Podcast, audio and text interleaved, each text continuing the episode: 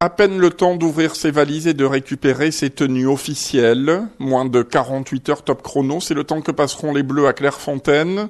Jamais un rassemblement avant une Coupe du monde n'aura été aussi court. Les premiers joueurs arriveront tout à l'heure, à la mi-journée, avant un entraînement léger à dix-sept heures trente. Demain mardi, ça sera l'heure de la traditionnelle photo de famille, suivie d'un entraînement en fin d'après-midi. Entraînement public devant des supporters invités. Puis mercredi matin, vers dix heures trente, direction l'aéroport du Bourget pour une arrivée au Qatar en fin de journée. À peine sur le tarmac, les Bleus fileront à l'entraînement dans la moiteur nocturne de Doha. Bref, une préparation au pas de course pour Didier Deschamps et les vingt-cinq Bleus qui feront leur entrée dans la compétition dès la semaine prochaine, mardi à vingt heures face aux Australiens.